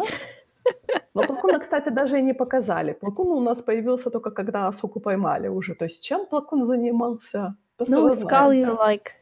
Послали, послали любимого дядю и послали там Старшего мастера, брата. Да. Вообще, два самых нейтральных человека на свете. Да-да, и при этом, я говорю, при этом у Мейса Винду только была проблема с Энакином. А то, что Плакун постоянно на Соку называет маленькая Сока, так это не, ничего, мы на это глаза закроем. Вот все-таки, ты знаешь, Мейс Винду так не любил Энакина да вот до самого последнего момента. Ну, он был прав. Ну да, но... Ну, просто понимаешь, есть такое вот именно, когда ты э, ну, общаешься с человеком, и ты понимаешь, что человек тебя не любит по какой-то ему только понятной причине, и это очень неприятно. То есть ты не можешь понять, почему, что я, что я этому человеку успел сделать. Не, ну я, мне не показалось, что Энакин об этом особо думал, ему, в общем-то, было плевать. Ему это было плевать, но вот, знаешь, это такое неприятное отношение Мейса Винда, такое, знаешь, типа, он постоянно так э, относится к Энакину, если ты знаешь, Йода уже начинает, честно говоря, раздражать вот этой своей слащавостью, такой, знаешь, покорностью. Да. Ну, знаешь, Я если, бы, если, бы, если бы джедайский орден был, like, так он, а потом будет голову пеплом посыпать там в, в, ага, облачном, господи, поздно. в призрачном uh-huh. виде и рассказывать э, Люку о том, что, э, like, когда ты фейлишь, то главное научиться на своих ошибках. Что еще остается нам? Что нам остается, да, только умирать. Йода такой прям, знаешь, персонаж, как в том меме, and, and this was the moment when he realized he fucked up. Я понимаю, что Йода поздно это поймет все дело, но все равно он какой-то такой... Йода настолько как вообще в своем чувстве вины, я не знаю, питался как-то, я говорю, у него прям Force Ghost весь про, про вину. Так это он, уже, знаешь он, ли. Серьезно к этому отнесся, конечно. Йода, конечно, клевый, но после определенного возраста лучше не управлять. Ну вот правда. Ну слушай, мы, ну, мы не знаем про этот вид ничего. Ну что ты хочешь? Может, они там живут 3000 лет, а это ну, нормально? Не знаю, не знаю. Мы не знаем ничего про них. Они там, знаешь, вот просто в этой арке все так лажали. А Сока, которая не узнала Барис, хотя, блин, э, Вентрес ее выше на полголовы, а Барис ниже. Еще в этом, в плаще таком, в котором Вентрес не было. Не было у Вентрес этого плаща. И когда бы она успела переодеться. А Сока увидела мечи и все, и она больше ни о чем не думала. Ну, потому что, ты знаешь, мне кажется, что все таки я вот писала о том, что Сока с Вентрес, они очень похожи в том плане, что они сомневающиеся личности. Мне нравится, как они показывают, как Вентрес, она все таки растет. Вот как я говорила mm-hmm. о том, что Дарт Мол уперся, а Вентрес все таки растет. Ну, потому что Вентрес уже это отпала. Ну, уже не... Да. Вентрес развивается. Это очень здорово. Какая у нас противоположность отпасть? Вознестись? Вентрес уже понемножку Подняться. возносится. Вот. Поднимается. Поднимается, окей. Позносится, это как-то слишком сложно. Игорь, мне, мне, ты знаешь, очень обидно о том, что все-таки они поцеловали Вентрес в лоб и сказали «умирай», и то в книжках это случилось. Ну, потому что это не влезло в сериал. Ну, я понимаю, но все равно это очень обидно, потому что она, она интересный персонаж. Ну, я понимаю, знаешь, вот это вот просто...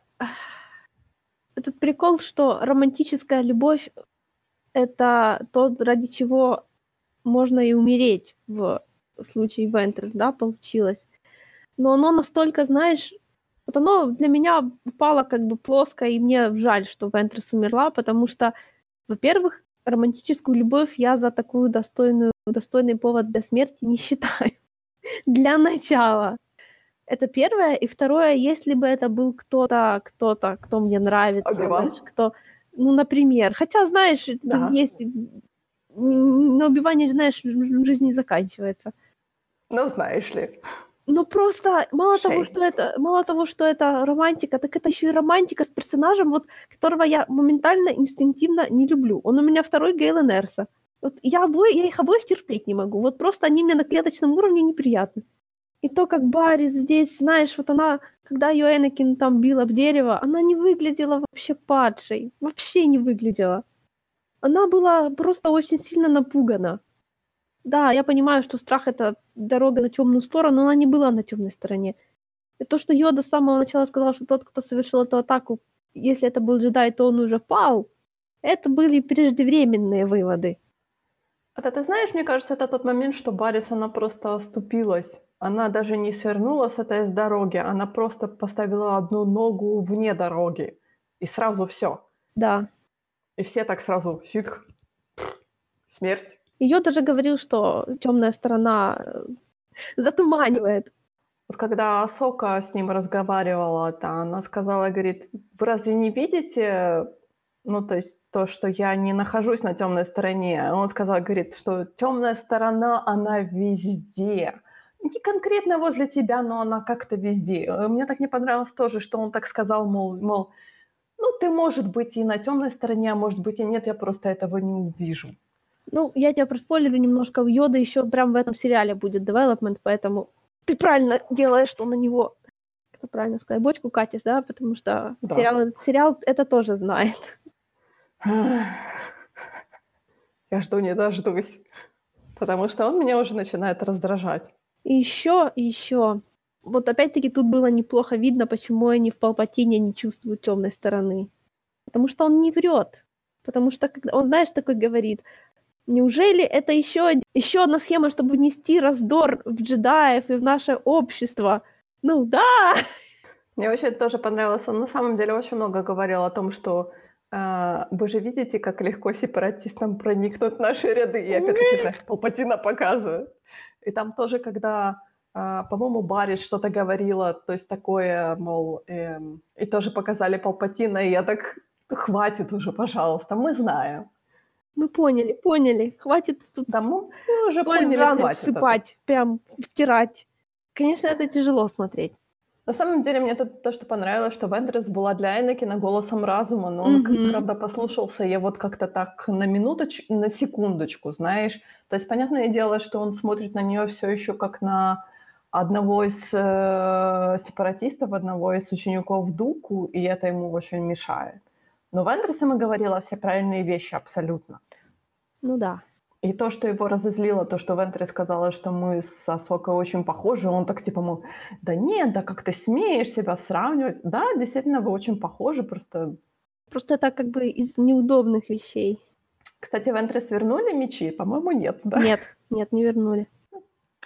Шейм. Ну, знаешь, судя по всему, она потом э, пошла себе искать новые кристаллы, и следующая же у нее уже желтая. Желтая это интересно. Хотя, знаешь, тут еще все может быть. Может быть, она их еще, я не знаю, если, если она еще будет в седьмом сезоне, каком там, да, в седьмом сезоне, может, она их еще вернет. Вроде пока ее не было. Ну да, ну да. Но я не знаю, может быть. Там просто непонятно, или она их заблидила сама, или это просто новые камни.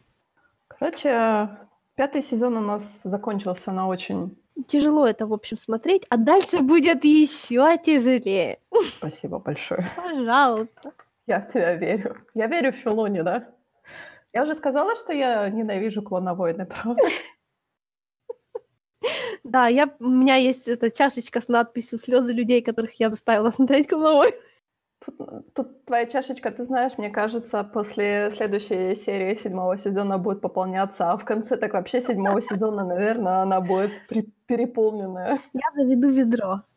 Мне, знаешь, вот эту серию, вот эту арку про Асуку мне было тяжело смотреть, да, ну тут, понимаешь, просто есть люди, которым, а, я сейчас употреблю слово, которое я терпеть не могу, есть люди, который, у которых их любимки не должны делать ничего неправильного, да, если человек, like, не знаю, фанатеет от джедаев, то когда он видит, что джедаи поступают, like, знаешь, не как эм, идеал, не как идеалы, а как, в общем-то, люди.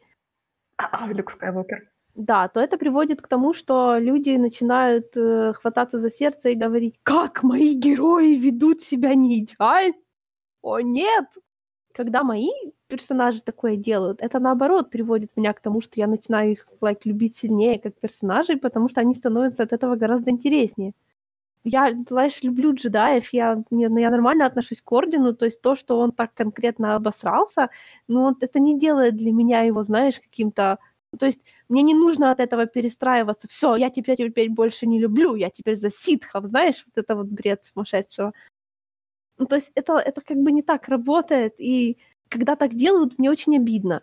И вот когда это... Ладно, я не присутствовала как бы при всех этих срачах, когда это происходило с самим Орденом, джедай, Орденом джедаев, потому что я догадываюсь, что во времена приквелов должно, должны были быть вот эти вот крики на тему, что «Как? Джедаи? Они они, они, они сами себя, что ли, получается, кармически похоронили? О, нет! Ну, наверняка же такое было, да? Было? Ты старше, скажи мне. Ты знаешь, это очень сложно мне сказать, потому что была же оригинальная трилогия, и были книги, которые сейчас не считаются каноном.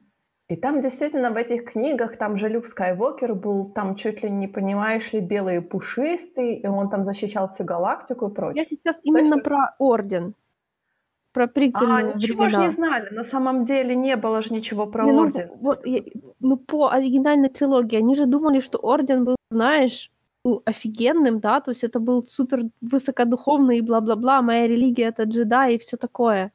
Ну, реально. Поэтому, если когда выходила приквельная трилогия, никто не орал, что как вы смеете, как Лукас смеет показывать джедаев бюрократами, и которые сами же привели себя к своему падению – я бы очень удивилась, потому что по всем законам природы они должны были это делать. Понимаешь, это очень сложно сказать, потому что мы же, э, мы же ни черта не знали про Орден джедаев. У нас же не было... У нас только книги какие-то появились только после э, первого эпизода. Ну да, потому что Лукас запрещал писать легендам, додумывать что-то про клоновойны. И я бы не могла сказать, что, может быть, я предполагаю, что, может быть, во времена именно клановойновского сериала были какие-то вот эти бурления на тему о том, что да, как вы смеете так делать с Орденом Джедаева, они же белые пушистые Ну, знаешь, быть. это должно было... Я как минимум видела, что есть люди, которые любят больше Тарковского, клановойны Тартаковского, потому что там джедаи uh-huh. такие БДСные. После долгого нахождения в Сёнэн фантомах от слова «бодесный» у тебя уже начинается просто аллергия по коже. Но опять-таки я тебе должна, хочу тебе напомнить о том, что джедаи все таки обычные люди, которые просто имеют свою связь с силой. То есть я понимаю, что для фанатов это э, должно быть показательный момент, почему все хотят быть джедаями. О, я хочу быть супербогом. Нет ты не будешь супербогом. Просто твои ошибки будут иметь гораздо больше резонанс. Наслаждайся. Почему мы любим ситхов? Потому что они очень круто выглядят во всяких этих масках и доспехах, а при этом они гниют изнутри. Ну да, конечно, не забывайте об этом, пожалуйста. Все имеют свою цену. И никогда не могут быть счастливы.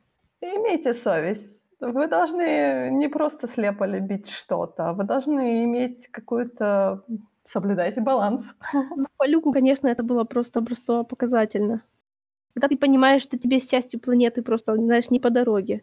Не, ну Люк же, э, э, Люк же понял, точнее не понял, он же просто забил на все. Он пошел искать какие-то артефакты. То есть он каким-то образом пытался восстановить этот, этот орден джедаев тем, тем, которым он был раньше. Хотя этого, наверное, нельзя было делать. Нужно было делать что-то новое. Но он же о нем ничего не знал. У него, у него было о нем такое идеалистическое представление, которое со временем встретилось с реальностью и не выдержало этого сравнения. Ну, like... Ну, он же долго очень собирал эти всякие артефакты, эти всякие холокроны, эти все книги. Он же собирал, он пытался этот орден восстановить. А потом Потом он понял, вот эта вся ошибка с его учениками была большая. И действительно, потому что он их неправильно учил. Потому что вот по комиксах очень видно, что они не джедаи вообще.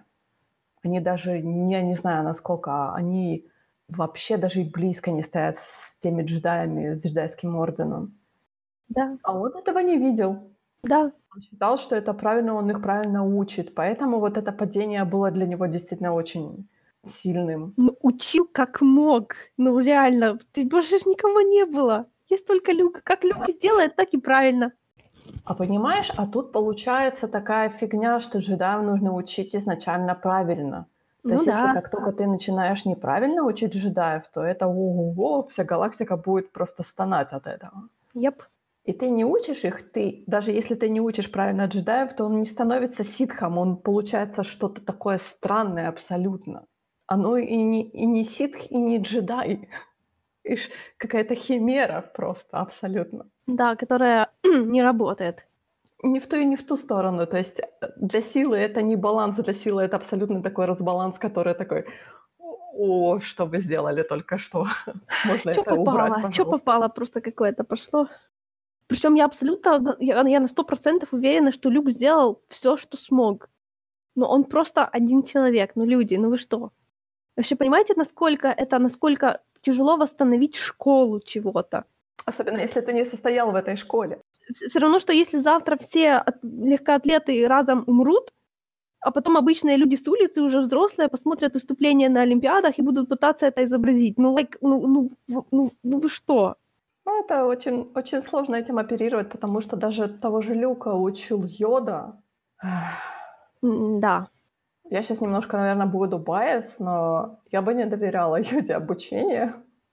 Вот я сейчас смотрю «Клоновойны», и я понимаю, что нет. Потому что, я не знаю, может быть, Йода сделал какие-то выводы из этого всего, но в каком он был состоянии уже на Дагоба? А, Мне кажется, что Йода не учил его особо никакой философии, ну, кроме вот этого самого базового. Мгм. То есть Йода совершенно конкретно, так сказать, притворялся дурачком, да, потому что он вообще не хотел Люка ничем... Ну, то есть, вот смотри, раньше Йода был сплошными, как бы, знаешь, э, мудрость, короче, нес. А Люка Йода учил полностью, как бы, не веря своей собственной мудрости. И то, что он строил из себя дурачка, ну да, это чтобы, ну знаешь, чтобы поставить здесь расстояние, чтобы не было, знаешь, искушения прямо вот начать опять грузить его все тем же. Он просто вот так настолько минимум чего-либо ему дал, и ничего за него старался не интерпретировать, а вот просто, знаешь, вот, вот Типа спихнул его на силу, получается. ну типа да, Типа, то есть не как хотел сила вообще... тебя поведет, так и да, ты пойдешь. не хотел вмешиваться вообще в это, потому что он себе не доверял больше. Это не самая плохая стратегия. Ну, на самом деле, эта стратегия сыграла. Ну, типа того, да. Ну, потому что Люк победил Вейдера не физической силой, а именно Ну, он ну победил да. как-то именно с точки зрения эмоций он его победил. Ну да. Но опять-таки, для того, чтобы победить Вейдера, это было оптимальное решение. Для того, чтобы отстроить орден, с точностью да наоборот. Может быть, действительно, ты знаешь, может быть, Йода уже на тот момент понимал, что Орден нужно перерабатывать, и- и поэтому он не хотел не передавать никаких знаний Люку. Может быть, он хотел, чтобы, знаешь, а, а Люк начал с чистого листа, как бы доверился силе, чтобы она его вела в обучении. Просто Йода явно не хотел руководить. Если бы он начал руководить, он бы на Люка, ну, он бы его наставил на конкретный... Да и то, он же, они же там с Убиваном ему говорили, что он должен убить. Да. Да, видишь? То есть и так, и тот минимум, который они до него донесли, все равно был ошибочным. Но они считали, наверное, э, потому что другого выбора нету. Ну, типа Ну того, вот да. видишь, как бы сила, сила дала Люку другой выбор о том, что можно это решить мирным путем. Ну вот абсолютно не, как бы не вмешивающийся Убиван со своими полуправдами тоже, по сути, был как бы на пользу пошел. Они настолько не хотели ничего своего, как бы, знаешь, наносить на Люка. Это даже смешно. Дай бог ничего лишнего не сказать, господи боже. Потому что, знаешь, два таких старика, которые сами, ну, то есть они знают, что они нифига не понимают. Понимаешь? Может быть, они понимали о том, что у них уже закончилось их время, и они не могут ничего конкретного дать Люку. Ну, может быть, но реально, реально вот То есть они не могут в него вложить те все знания, которые у них были, которые Ну, у них они не вкладывались там. пытались. Йода Люка учил просто верить в силу ее существования. Вообще никакой, знаешь, никакой политики, никакого вот этого вот. Просто, знаешь, ну, это я не представляю себе более ос- основу. Как маленького ребенка учил. А вот этот вот поход в пещеру, это же, наверное, был аналог а, получения lightsaber а. Просто lightsaber, да, виду? да, кристалл. Просто, просто кристалл у него уже был. Но я так понимаю, что не, то, не, не только в кристалле дело, этот тест. Для того, чтобы встретиться со своим, как бы, как правильно было, что, что, что-то, что могло бы тебя оставить в этой пещере. Ну, со своим страхом, получается, Люк боялся же встретиться с... Он боялся Нет, стать, он Люк боялся, боялся стать, стать- стать Дартом Вейдером, да. Ну, в любом случае, тут философский смысл сцены в пещере не в том, что он боялся, like, родственных связей, а в том, что он боялся стать таким же. Ну, то есть, по факту, это с точки зрения Люка, это страх, что он не удержится на, like, знаешь, на, на светлой стороне и может из него типа, тоже куда-нибудь переметнется, да? Ну, откуда у него этот страх появился, я вот не помню. Кто ему внушил этот страх? Неужели ну, знаешь, Оби-Ван? как, как я не минимум, помню как такого. минимум Оби-Ван рассказывал, что... А не, Оби-Ван ему сразу не говорил, что такое возможно. Он ему наоборот сказал, что все наоборот. Нет, нет, что... по-моему, ему никто не говорил о том, что вот темная сторона, ты можешь перейти на темную сторону. Мне кажется, ты знаешь, мне кажется, что все-таки Йода его как-то прогружал по этому поводу. А, Может быть, Йода ему говорил о том, что... Или Оби-Ван уже в виде призрака к нему приходил и говорил, что Дарт Вейдер, Дарт Вейдер раньше был джедаем, который перешел на темную сторону. Оби-Ван ему это говорил на корабле Хана. Вот какая сволочь пригрузила мальчика, а? Не, Оби-Ван, Оби-Ван. Оби-Ван?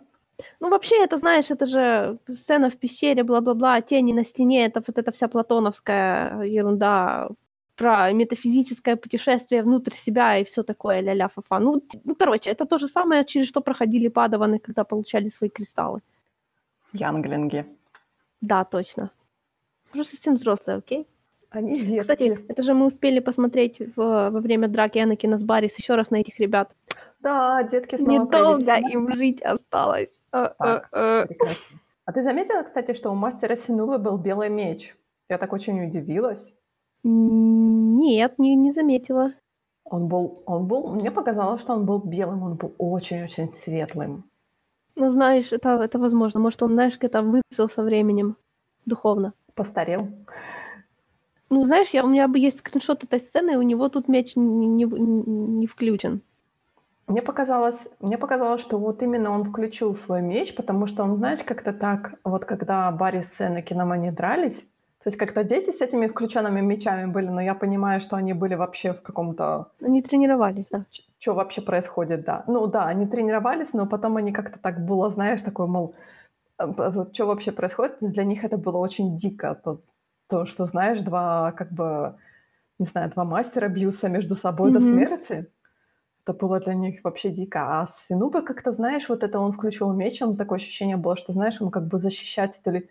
Он тоже не мог понять, что делать вообще, за кого, за- куда рваться. Знаешь, типа, кому помогать? Что, что вообще происходит? Да. Ой, кстати, это же еще тут, по-моему, тут уже были чуть ли не первый... Да, да, ты права, у него белый меч. Я открыла. О, боже мой, ты только подумай, как здорово. Это получается, что у Асоки же тоже потом будут белые.